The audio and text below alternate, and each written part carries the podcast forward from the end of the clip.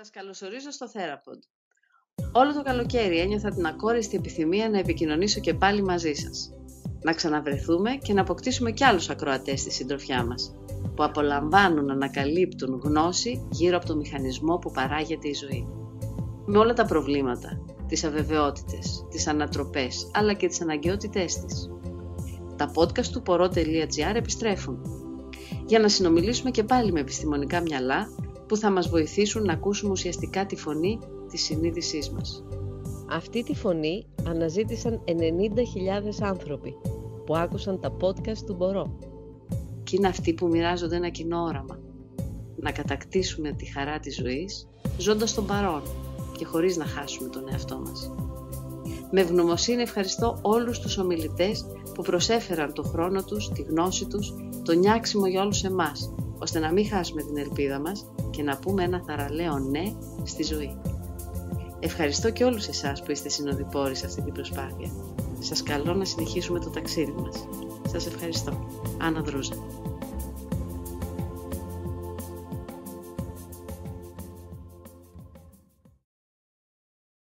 Έχει πολύ ενδιαφέρον που μας περιγράφεις τον τύπο του άνδρα που στο όχι, το λεκτικό και το μη λεκτικό της γυναίκας θα προχωρήσει.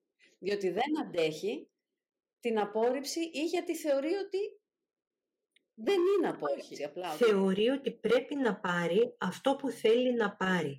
Και νομίζω ότι και αυτή τη στιγμή μπορεί να ακούγεται λίγο σαν δικαιολογία. Δεν το λέω για να δικαιολογήσω καμία κακή συμπεριφορά. Το λέω για να δώσω μία εξήγηση. Και η εξήγηση είναι ότι πολλές φορές αυτός ο άντρας έχει μάθει να δουλεύει πολύ σκληρά και να παίρνει αυτό που θέλει στον επαγγελματικό τομέα και εξισώνει λοιπόν το ίδιο πράγμα, την ίδια ας το πούμε αίσθηση επιτυχίας και στον συναισθηματικό τομέα, όπου θεωρεί όπως λοιπόν μπορώ και δουλεύω και αποκτώ αυτό που θέλω, οποιαδήποτε γυναίκα τη θέλω, οφείλω να την έχω. Αυτό τώρα που λέω, έτσι κανείς δεν πάει να το σκεφτεί έτσι, είναι κάτι πολύ πιο ασυνείδητο, γίνεται σε ένα πολύ βαθύτερο επίπεδο, αλλά το αποτέλεσμα είναι σαφέστατα προβληματικό, διότι έχουμε λοιπόν έναν άνθρωπο ο οποίος κάνει πράγματα, παρενοχλεί σεξουαλικά μια γυναίκα η οποία δεν επιθυμεί να είναι σε αυτού του είδους τη σχέση.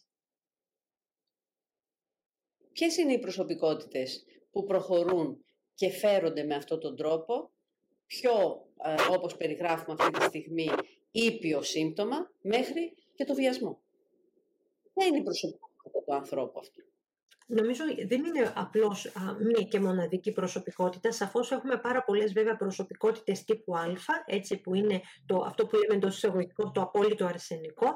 Ο άντρας που είναι έντονη προσωπικότητα, που πάντοτε βιάζεται, που μπορεί να είναι αγχώδης, που είναι τελειομανής, που θέλει αυτό που θέλει την ώρα που το θέλει και όπως το θέλει, που δεν έχει μάθει να του λένε όχι, που είναι διεκδικητικός, που είναι επιθετικός πολλές φορές, νιώθει μονίμως να πιέζεται από την αίσθηση ότι δεν έχω αρκετό χρόνο, ότι πρέπει να τα κάνω όλα τώρα. Θέλει πάντοτε, είναι πάντοτε ο άνθρωπος που είναι σούπερ ανταγωνιστικός και που θέλει πάντοτε να διακρίνεται. Αυτή λοιπόν είναι η μία, ε, το ένα είδος προσωπικότητας, έτσι, η μία όψη του νομίσματος ε, αν θέλετε, με ποια έννοια, με την έννοια ότι είναι ο, ο αυταρχικός, δυνατός, ο εξουσιαστικός, ανταγωνιστικός άντρας. Από την άλλη όμως, έτσι, και αυτό είναι το προφίλ συνήθως του άντρα που έχουμε μέσα στο χώρο του θεάματος, είναι το προφίλ του ανθρώπου που βλέπουμε που έχει προβολή προς τα έξω και που έχει μάθει να, ναι, να μην δέχεται ποτέ το όχι ως απάντηση. Ναι. Είναι δηλαδή έτσι. κυρίως το προφίλ του άντρα που έχει την εξουσία. Ακριβώς. Αλλά με την έννοια εξουσία Ακριβώς. εννοούμε τον άντρα που μπορεί να είναι και οικονομικά ανώτερος από μια γυναίκα. Ακριβώς. Φυσικά. μορφωτικά. Και συνήθως είναι και ηλικιακά ανώτερος, έτσι, να το τονίσουμε λίγο και αυτό. Γιατί μονίμως βάζουμε το κομμάτι της εξουσίας, στο οποίο έχει να κάνει με το κομμάτι ναι, ότι έχει, πρώτον, ε, έχει αυτό στο πάνω χέρι, γιατί αυτός θα δώσει ή δεν θα δώσει τη δουλειά, έχει τα χρήματα, έχει το κύρος, δίνει τις υποσχέσεις για μια καλύτερη ζωή, αλλά υπάρχει ένα αλλά εδώ πέρα που νομίζω πρέπει να δούμε και το αλλά είναι ότι αυτός ο άνθρωπος συνήθως είναι ηλικιακά μεγαλύτερης ηλικίας, σημαντικά μεγαλύτερης ηλικίας, και αν το δούμε λίγο έτσι και πιο ψυχοδυναμικά, μπορούμε και να διαπιστώσουμε ότι αυτός ο άνθρωπος πολύ πιθανόν αισθάνεται, βλέπει το τέλος να είναι πολύ πιο κοντά και σε μια νέα κοπέλα, σε μια νέα όμορφη γυναίκα να γνωρίζει ότι υπάρχει αυτή η δυνατότητα, υπάρχει η πηγή της νεότητας και αυτό από μόνο του πολλές φορές λειτουργεί στον ψυχισμό αυτού του άντρα για να θέλει να πιει από αυτή την πηγή της νεότητας. Και ξανά τονίζω εδώ και υπογραμμίζω ότι προφανώς το ότι επειδή το επιθυμεί δεν σημαίνει ότι πρέπει να το κάνει. Ή όχι Αν περάσουμε τώρα στο κομμάτι της διαστροφής, θα μπορούσαμε να δούμε και να καταλάβουμε τι συνιστά διαστροφή; Σε κάποιο άλλο θέμα, γιατί η διαστροφή δεν έχει να κάνει μόνο με την σεξουαλική παρενόχληση. Η διαστροφή μπορεί να υπάρχει και σε μια σχέση δύο ανθρώπων που βρίσκονται π.χ. σε σχέση γάμου, έτσι, ή σε μια μόνιμη σχέση. Έτσι. Και στη διαστροφή λοιπόν βάζουμε όλα αυτά τα θέματα τα οποία δεν τα δέχεται η κοινωνία ή δεν, δεν είναι συμφωνημένα μεταξύ συνενούντων ενηλίκων. Και αυτό είναι ίσως το, στην ψυχολογία τουλάχιστον το πιο βασικό κριτήριο, ότι μεταξύ συνενούντων ενηλίκων, δύο λέξεις κλειδιά εδώ πέρα, όλα επιτρέπονται. Από εκεί και πέρα όμως, όταν, α, όταν ένας άνθρωπος βάζει άλλου είδους προτεραιότητες, έχει επιθυμίες που ο σύντροφος ή σύντροφός του δεν τις δέχεται και έχουν να κάνουν επιθυμίες που προκαλούν σωματική, φυσική, ηθική ή ψυχολογική βλάβη είναι έξω από αυτό που θεωρείται με μια ευρύτερη έννοια νορμάλ και κανονικό, εκεί μιλάμε για διαστροφή. Και η διαστροφή έρχεται στο σημείο, πρέπει να τονίσω, όπου αυτός ο άνθρωπος δεν ικανοποιείται με τις οποιασδήποτε λοιπές μορφές α, σεξουαλικής έκφρασης και σεξουαλικής ικανοποίησης που θεωρούνται ξανά μέσα στο πλαίσιο του νορμάλ. Και το πλαίσιο του normal, πιστέψτε με, είναι πολύ ευρύ. Όπως το δέχεται η ψυχολογία. Αλλά ξέρω είναι δύσκολο να μας εξηγήσετε το πώς μπορεί να προκληθεί μια διαστροφή σε μια προσωπικότητα. Και τις πληθέστερες διαστροφές.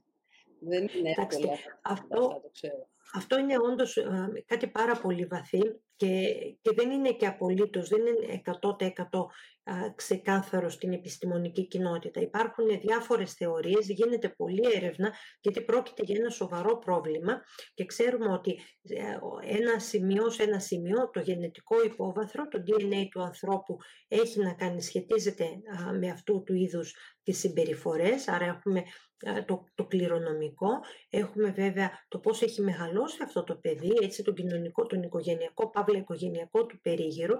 Και συνήθως εδώ έχουμε ανθρώπους, πάλι μιλάμε για άντρες, οι οποίοι έχουν περάσει δραματικές και τραυματικές εμπειρίες στη ζωή τους, έχουν πάρα πολλά προβλήματα οι ίδιοι, έχουν μεγαλώσει για παράδειγμα με γονείς ναρκωμανείς, γονείς που ήταν για χρόνια στη φυλακή, κακοποιητικούς γονείς, γονείς που ξυλοφόρτωναν, τους κακοποιούσαν σωματικά και συναισθηματικά. Πολύ πιθανόν οι ίδιοι έχουν πέσει θύμα κάποιου είδους σεξουαλικής κακοποίησης από τον κοινωνικό τους περίγυρο. Έχουμε ζητήματα δομές προσωπικότητας. Βλέπουμε πολλές φορές ότι οι διαστροφές συνοδεύουν κάποια είδη προσωπικότητας, διαταραγμένης προσωπικότητας πρέπει να πούμε εδώ πέρα.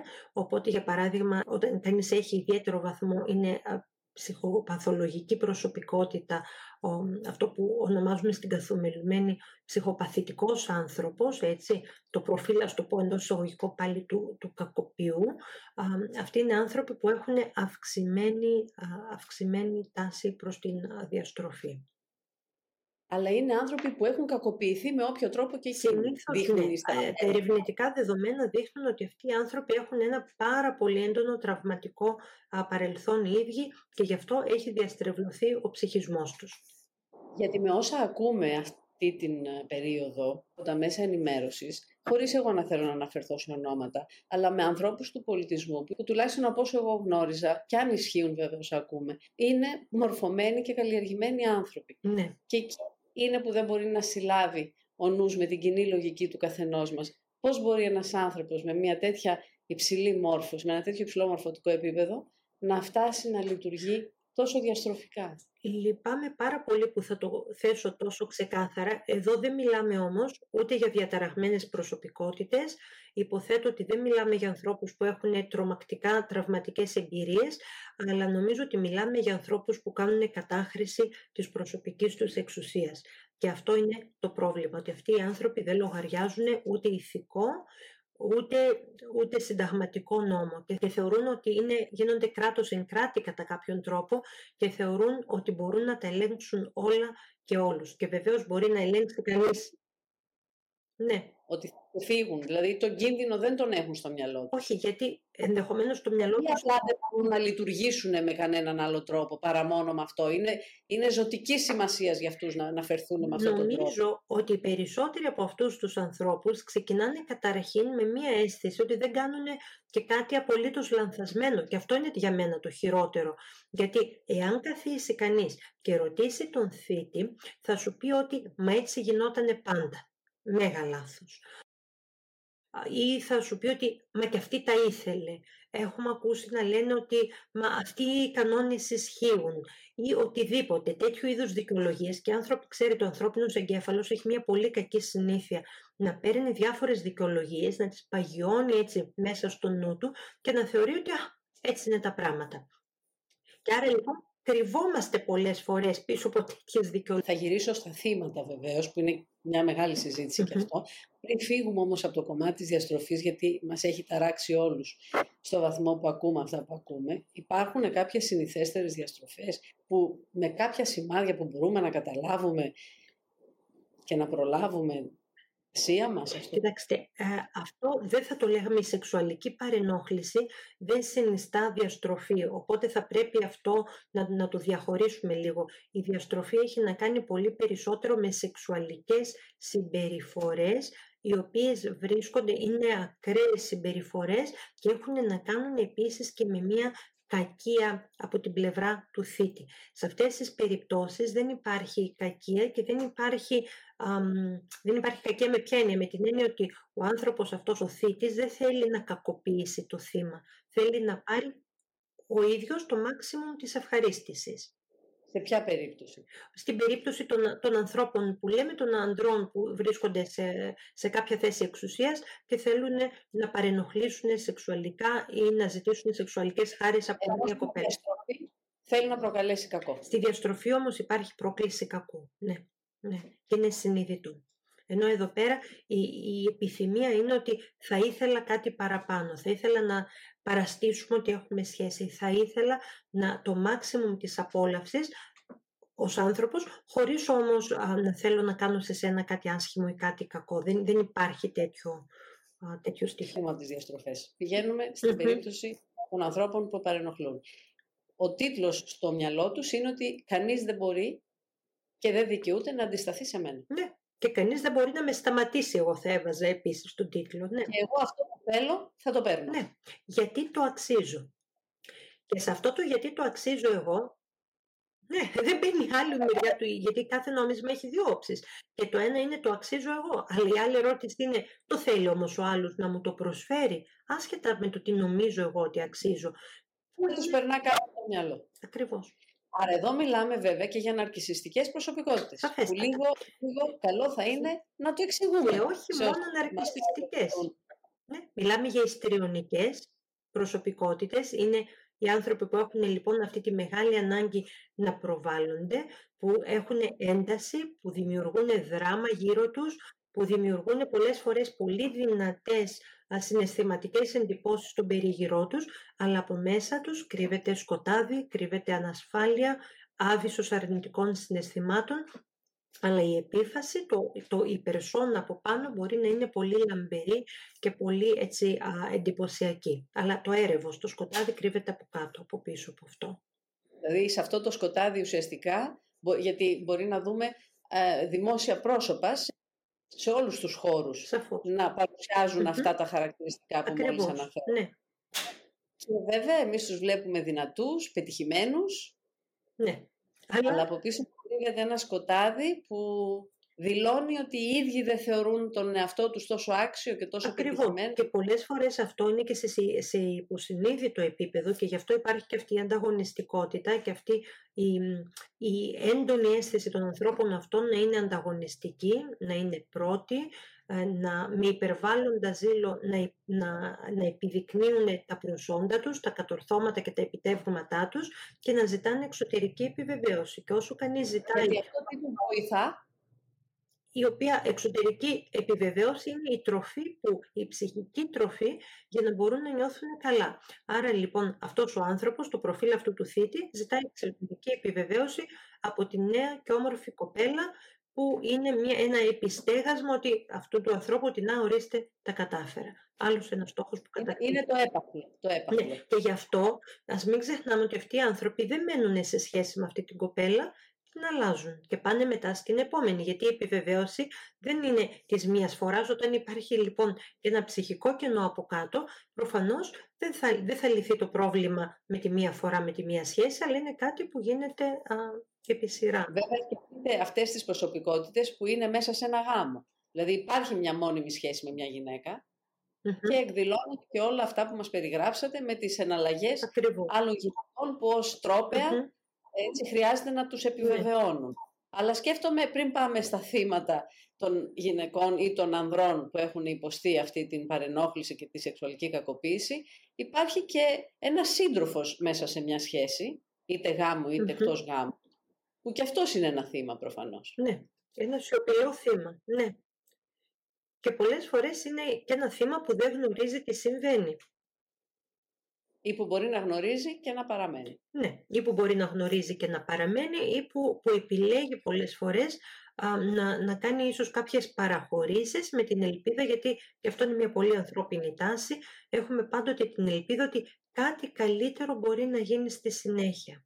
Αλλά για να γίνει κάτι καλύτερο πρέπει να, να αλλάξουν και κάποιοι παράγοντες βέβαια ή να παραμένει διότι μπορεί να έχει ωφέλη από ανθρώπους που όπως μας περιγράψατε είναι πάντα σε θέση εξουσίας. Σαφώς. Σαφώς. Μπορεί να παραμένει γιατί έχει κάποιο ωφέλη, μπορεί να παραμένει γιατί υπάρχει και ένα κομμάτι αγάπης, μπορεί να παραμένει γιατί πολλοί άνθρωποι, ξέρετε, αποφασίζουν και θέλουν τυφλούν. Γιατί είναι πολύ πιο βολικό να, να δούμε τα πράγματα όπως θέλουμε και να μην αντικρίσουμε τις αλήθειες μας κατάματα, γιατί αυτό πονάει πάρα πολύ. Οπότε κρατάει κανείς το status quo, κρατάει έτσι μια, μια ισορροπία τρόμου, αλλά είναι ισορροπία και μένει. Που μπορεί βεβαίως, ακριβώς όπως το είπατε, το κομμάτι αγάπης να, είναι, να έχουν επενδύσει σε αυτά τα... Ακριβώς. Ναι, και ξέρετε... Για να μην είναι εύκολο να κόψουν το δεσμό πλέον. Ναι, γιατί πέρα από την αγάπη υπάρχει έτσι ένα ολόκληρο οικοδόμημα άλλων πραγμάτων. Άρα λοιπόν, από εκεί που έχει ξεκινήσει κάτι σαν αγάπη, 20, 30, 40 χρόνια μετά, αυτό έχει γίνει ουσιαστικά ένας συνεταιρισμός, μια επιχείρηση, οπότε κανείς δεν φεύγει έτσι από την επιχείρηση να τα σπάσει με το συνέτερό του, απλώς δεν είναι επιχείρηση, είναι γάμος, αλλά βασίζεται στις επιχειρηματικές αρχές και επιχειρηματικά στοιχεία. Βλέπετε πολλές τέτοιες σχέσεις που πια έχουν γίνει ένας συνεταιρισμός; Ναι. Γάμο, εννοώ πολλούς γάμους, ναι, σχέσεις. Ναι, Το βλέπω όλο και παραπάνω. Το βλέπω όλο και παραπάνω γιατί οι άνθρωποι πλέον δυσκολεύονται να, να συνάψουν σωστές σχέσεις γιατί κανείς δεν έχει και την υπομονή να το κάνει αυτό. Και την υπομονή και την υπομονή. Κάποιο ονομάζει τέλος του κόσμου, η ζωή το λέει πεταλούδα. Σας καλώ να συνεχίσουμε το ταξίδι μας. Σας ευχαριστώ. Άννα Δρούζα.